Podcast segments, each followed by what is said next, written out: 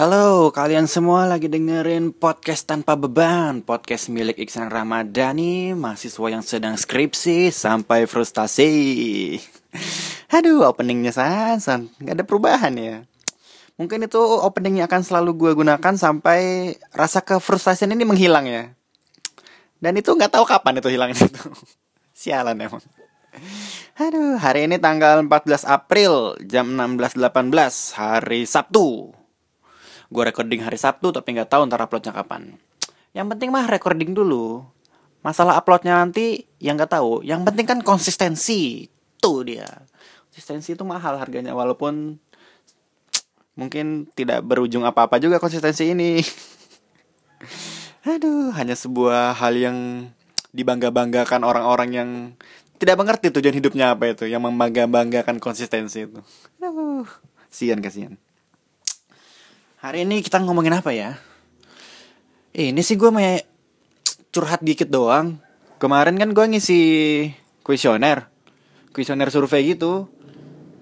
Lupa lagi gue tentang apa. Pokoknya formnya yang halaman 1 tuh dikit doang. Cuman ada nama atau alamat email, nomor HP, sama usia. Nah, bagian kolom usia tuh dibagi 5 sama dia. Ada yang 5-10 tahun, 11 tahun-15 tahun, 16 tahun sampai 20 tahun, 21 sampai 25 tahun, terus 26 tahun ke atas. Tahu enggak gua ngisi yang mana? Gua ngisi yang nomor 4 anjing. Bentar lagi gue yang nomor 5 nih, berarti tua banget, berarti gue tai emang yang bikin survei ini. Bikin yang responden-respondennya merasa tua aja. Aduh. Enggak bisa dibiarin yang gini-gini ini. Gara-gara itu ya gue jadi ini menyalahkan si pembuat kuesioner ini. Harusnya tuh rentan waktunya jangan 5 tahun dong, 10 tahun gitu. Gak mungkin masa gue sudah ada di posisi 4 ini. Bentar lagi gue yang kelima loh ini. Gila, tai banget. Tuh kalau ciri-ciri orang mulai kesel tuh mulai menyalah-nyalahkan keadaan, terus menyalahkan yang harusnya tidak disalahkan itu. Orang-orang frustasi itu.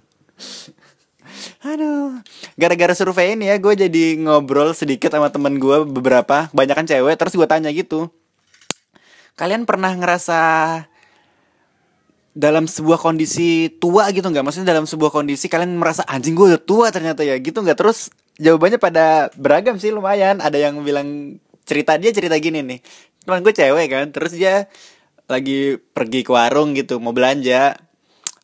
Yang jualan entah yang jualan apa pelanggan juga ya. Pokoknya pelanggannya itu bapak-bapak, sugar daddy usia 30-an gitu katanya. Gendong anaknya masih kecil gitu. Masih kecil kan.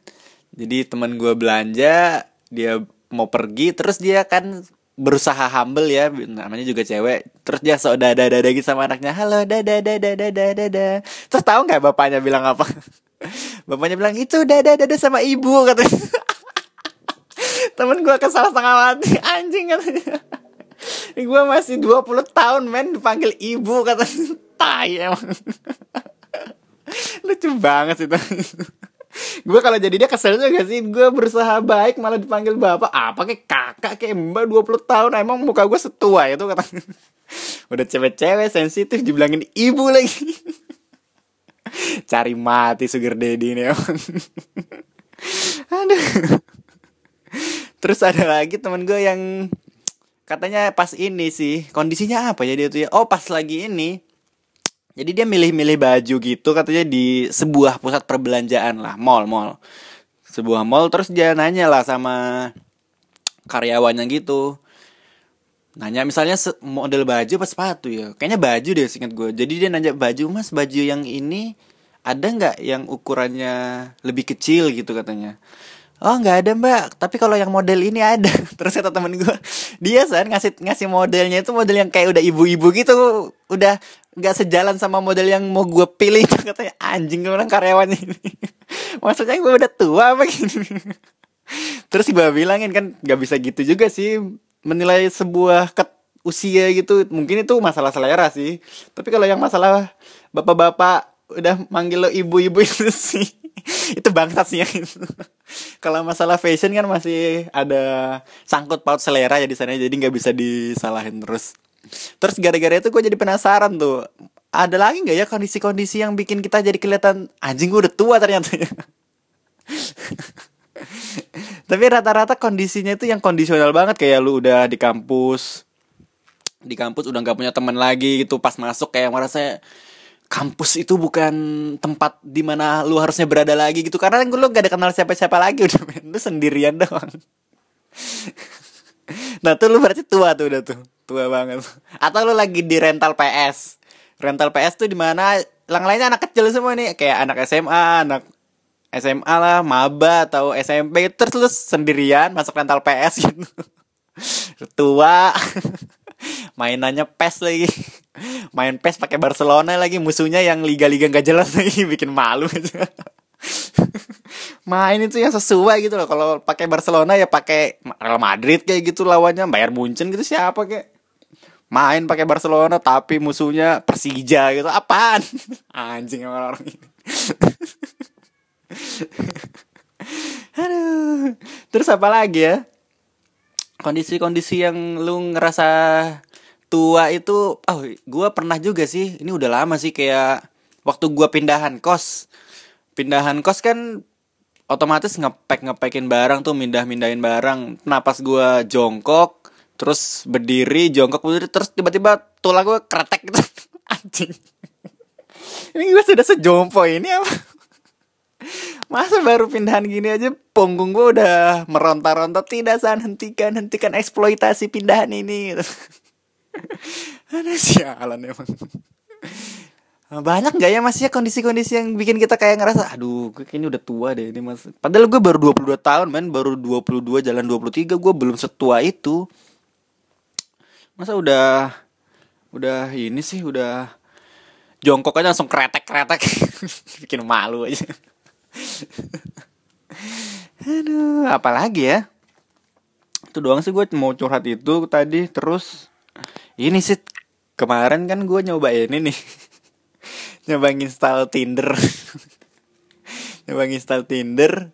Terus pakaian gue palsu semua, nama gue palsu, semuanya palsu, foto gue doang yang agak asli. Jadi foto gue tuh kayak di foto low angle gitu, frog angle lah, jadi angle kodok gitu kan, angle kodok.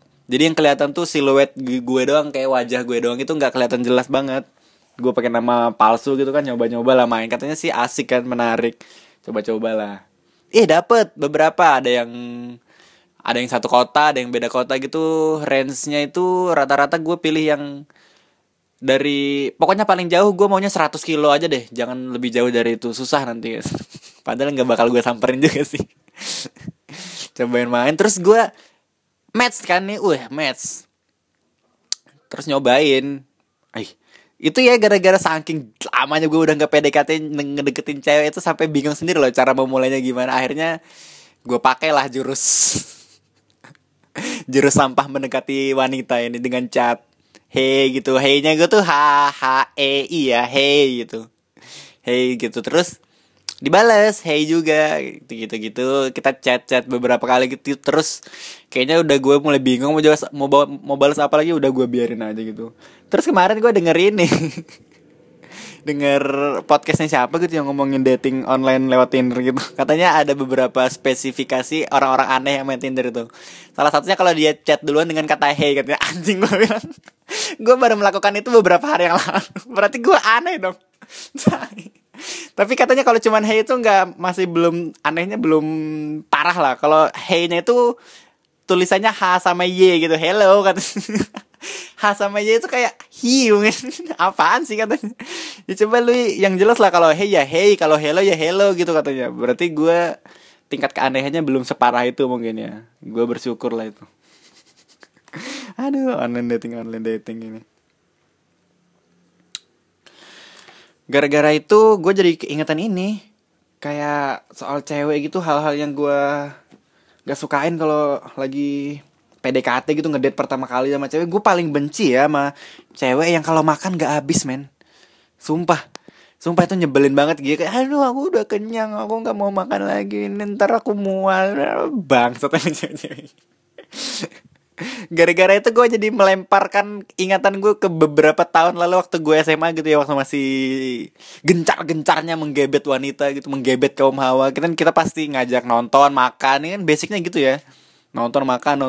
Pas makan tuh gue jadi ingat beberapa cewek yang emang brengsek si cewek-cewek ini. Makan gak habis itu loh. Aduh, itu loh mahal makanannya. Gila, gue SMA dulu nabung loh buat ngajak ngedate itu. Dulu super besar itu ya KFC ya. Super besar zaman gue SMA itu 50.000 berdua. Jadi 50.000 berdua berarti kita kan 25.000 tuh. Kalau gue yang bayar berarti gue bayarin lo 25.000. Zaman itu tuh banyak loh 25.000 itu. Dan lo gak ngabisin makanan lo. Sialan emang. Aduh. Gara-gara itu ya, kan gue sekarang mahasiswa nih ngekos. Gue kalau ingat adegan-adegan orang atau gue sendiri yang gak ngabisin makan, gue sedih loh. Tiba-tiba di tanggal tua gitu, gue duduk-duduk terus mikirin, anjing coba tau gue makan makanan yang dulu gak gue habisin. Itu saking frustasinya gue. Orang gak punya duit gini, kenapa makanan yang dulu tuh gue sia-siain men. Gila, sialan emang. Cewek lagi nih ya, ngomongin cewek lagi. Gue inget satu kejadian waktu gue masih SMA juga. Gue pernah pacaran ya sama cewek, anak tunggal. Terus tiap gue datang ke rumahnya, kan bokapnya kan kerja ya, udah kerja, pulangnya kayak malam gitu. Gue kan datangnya paling siang gitu, habis pulang sekolah. Ya habis pulang sekolah gitu, gak mandi gak apa, langsung ke rumah dia gitu. Gak tau malu banget. Badan udah bau gitu, bau matahari lagi kan, mama naik motor datang ke rumah cewek nggak tau malu emang. Gue datang ke rumahnya biasanya, terus tiap gue datang ya nyokapnya tuh selalu cabut juga gitu. Jadi dia kayak mempersilahkan kita untuk berdua-duaan di rumah. Wah, ini sebuah peluang sekali dulu itu sebenarnya. Sayang gue nggak memanfaatkannya semaksimal mungkin tuh. Jadi nyesel juga tuh gue tuh, harusnya gue manfaatin dulu tuh. Aduh. Tiap gue dateng dia cabut nyokapnya, entah beli makanan lah, entah nyari baju lah. Sampai yang paling absurd waktu itu dia bilang mau cari makanan ikan. Gue yang denger, oh iya, ya, cari makanan ikan gak bisa nanti ya, gue bilang gitu ya, di sini aja gitu biar gue nggak aneh gitu, berduaan doang. Gila aja nih orang, nyokapnya emang aneh juga soalnya. Tapi ya seaneh-anehnya cewek ya, lu akan merasa mengerikan ketika ketemu cewek yang anehnya itu kayak Marshanda lah. Lu kalau tahu Marshanda kan aneh tuh, dia katanya orang bipolar kan, dia kan kayak punya kepribadian yang lain gitu apalah, yang gue nggak ngerti juga namanya apa. Gue dulu pernah pacaran, ditelepon jam 2 pagi, terus dia cuma nanya apa ya? Dia cuma nanya gini, kalau aku terjun dari lantai 2 ini mati nggak ya? Anjing gue. Ini cewek udah gila kayaknya. Dia bangunin gue jam 2 pagi cuman buat nanya kalau dia lompat dari lantai 2 rumahnya dia mati apa enggak. Ya gue tuh desperate itu ya, dapet pacar ya. Gak pernah dapet pacar yang bener gue ini kayaknya. Fuck lah ini emang relationship ini. Balik ngomongin soal tua itu ya, Usia tua itu ya. Gue pernah loh punya pacar yang dia gak mau tua men. Gila gak lo? Pokoknya kalau setiap curhat tuh, aku gak mau tua, pokoknya aku gak mau tua, aku mau segini-segini aja di usiaku yang keemasanku ini, di usia remaja ini. Tuh gue dalam hati, lo gak mau tua, lo belum formalin aja sana, goblok emang. Mana bisa, gak bisa tua, goblok. Lo nabi emang, nabi aja tua loh. Dia gak mau tua, dia takut tua, ntar aku keriputan lah, gini lah, apalah. Ya lalu, ini ya pentingnya sekolah ya menurut gue ya. Pentingnya sekolah tuh kan lo diajarkan segala sesuatu yang ada umurnya, ada usianya. Sesuatu yang semuanya tuh berproses maksudnya. Lo belajar lah gitu maksudnya. Sekolah yang mahal itu biar lo pinter lah maksudnya. Jangan ya bikin malu diri lo sendiri lah. Ngomong gak mau tua, kalau lo gak mau miskin, nah itu masih bisa diperjuangin. Kalau lo gak mau tua, ya gila aja, gak bisa lah men.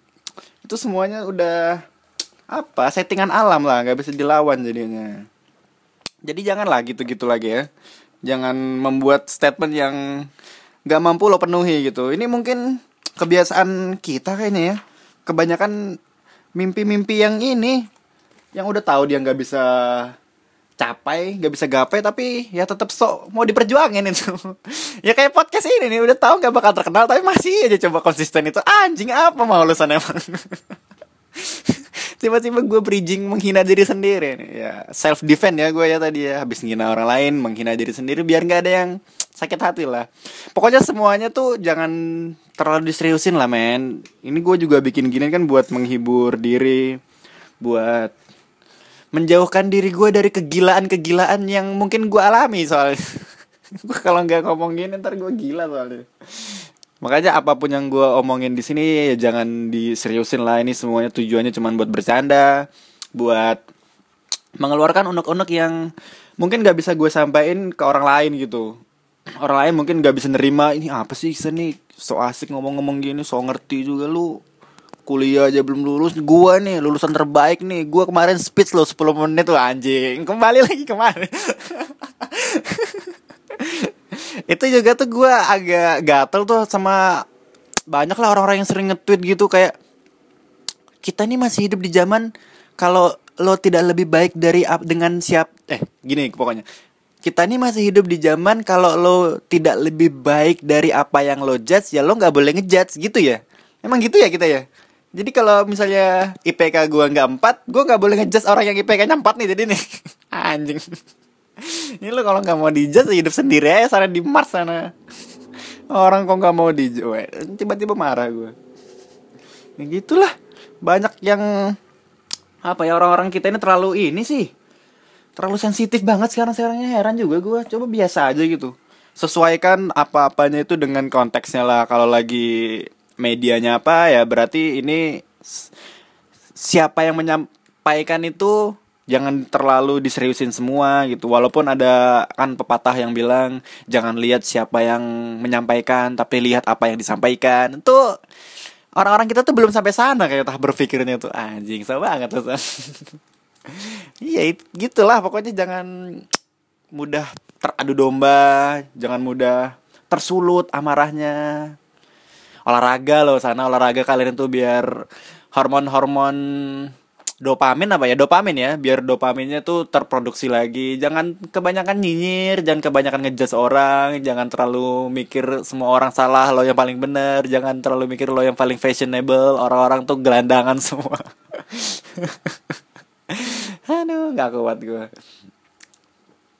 Gara-gara dulu gue pernah mikir gitu tuh sampai uninstall pet loh. Gue udah gak main pet tuh 3 tahun kayaknya. Dulu gue install pet terus mikir ini aplikasinya bener-bener cuman buat congkak aja loh.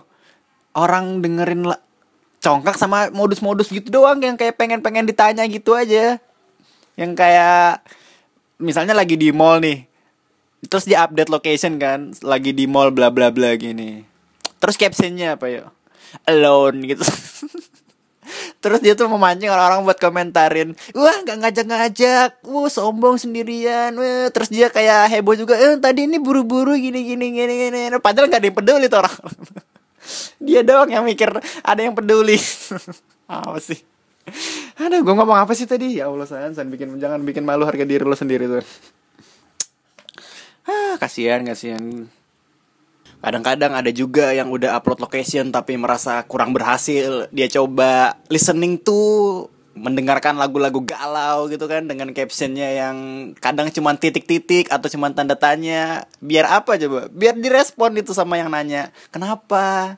Lagi galau ya? Lagi sedih? Terus dia jawabnya Anjing emang. Itu gara-gara itu gue gak kuat lagi main pet men. Habis itu gue uninstall. Aduh, bener-bener gak ada faedahnya men ini. Walaupun temannya terbatas, itu malah kita bener-bener dikurung loh dengan aplikasi itu. Kan temannya dulu lu cuman bisa ngelihat orang-orang yang teman aja kan. Kalau gak teman kan gak bisa. Dia sistemnya gak kayak Instagram gitu, ada explorernya, ada bisa nyari-nyari orang tuh gak bisa. Kalau di pet tuh kayak dulu dibatasin, temen lu cuman 80 apa, terus di upgrade jadi 200 gitu apa. Duh, gak penting juga sih ngomongin pet sih. Aduh, aplikasi yang bener-bener hanya untuk membuat kita semakin iri dengki itu. Gak ada faedahnya gue main itu.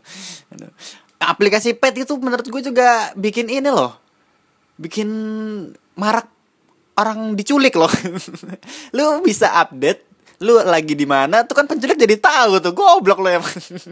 Oh, dia lagi di sini, men. Dia sama siapa? Elon katanya. Oke, kita bertiga aja cukup udah. Dia kan goblok, man. Bikin modus kejahatan makin banyak jadinya. Jadi udahlah, jangan berhentilah menggunakan apa-apa yang tidak menambah value dalam hidup lo. Asik nggak? Asik nggak value? Nggak mungkin value gue. Lo value hidup lo apa? Lo aja nggak ngerti. Apalagi ya? Gue tuh lagi kesel-keselnya juga sama orang ya, yang lu kalau sering olahraga pasti adalah orang-orang kayak gini lah. Entah lu olahraganya basket lah, futsal, atau badminton kayak gue.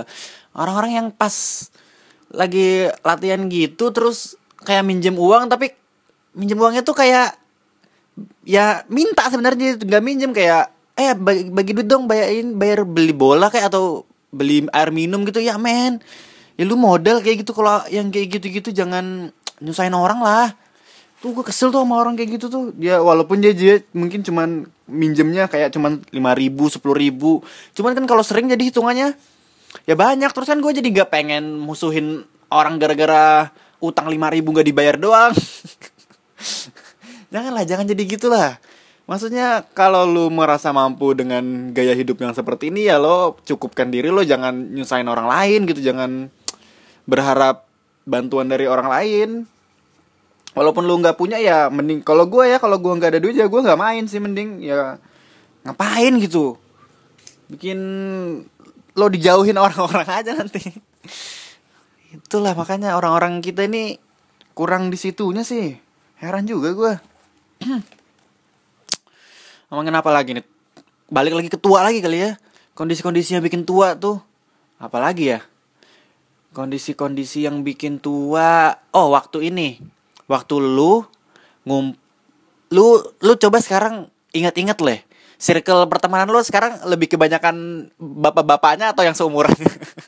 Kalau udah kebanyakan yang bapak-bapaknya, lu salah men. Lu mending sekarang cabut dari circle itu, terus lu pindah cari yang seumuran.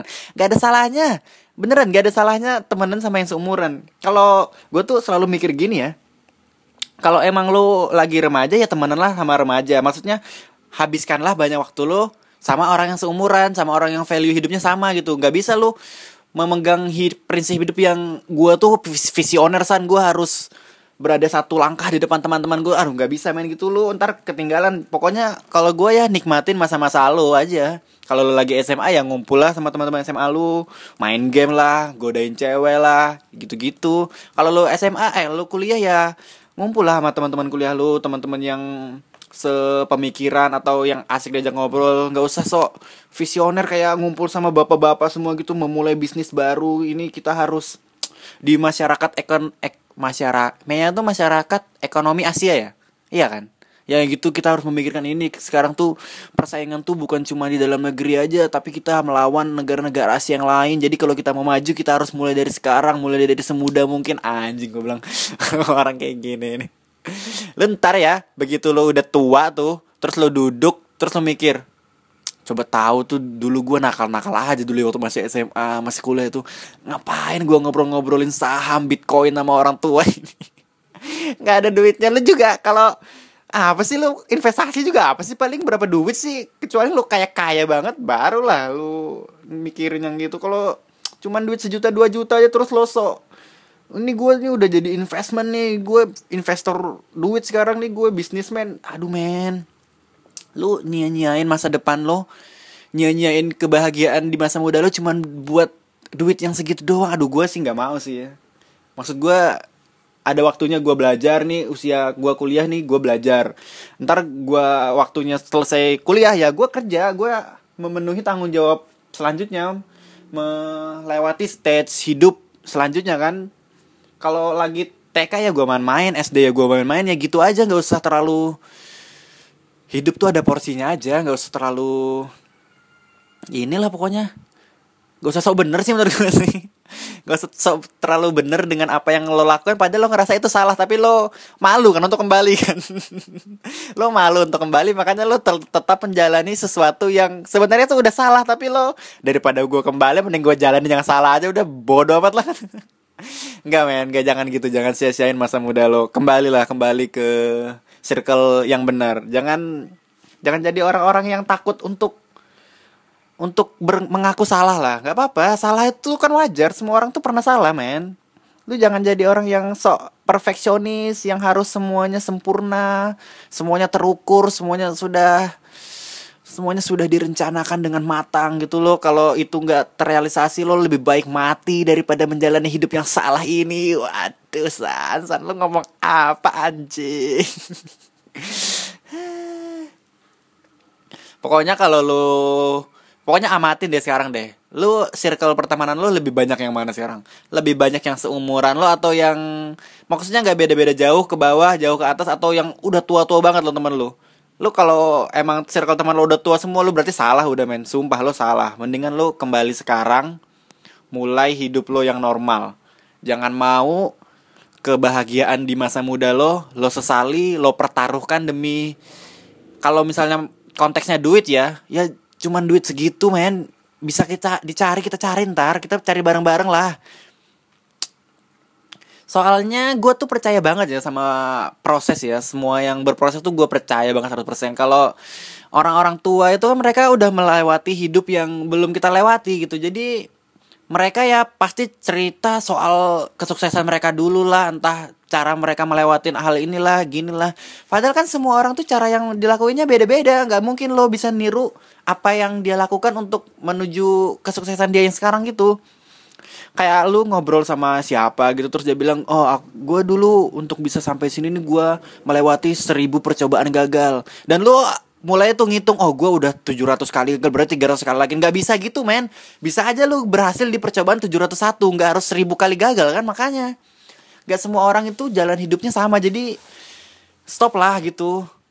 Stop contek-contek cara hidup orang, gaya hidup orang. Gaya hidup boleh maksudnya, tapi jangan bener-bener yang belak-belakan gitu. Kalau oh dia aja 100 kali, mungkin gue harus lebih dari itu. Enggak selamanya gitu, lu bisa mungkin kurang dari itu. Makanya kalau lu udah nikmatin yang proses menuju kedewasaan lo bener-bener, pokoknya lo inilah, nikmatin aja lah pokoknya. Dimana usia lo sekarang ya berkumpul lah sama orang-orang yang usianya sama gitu dulu.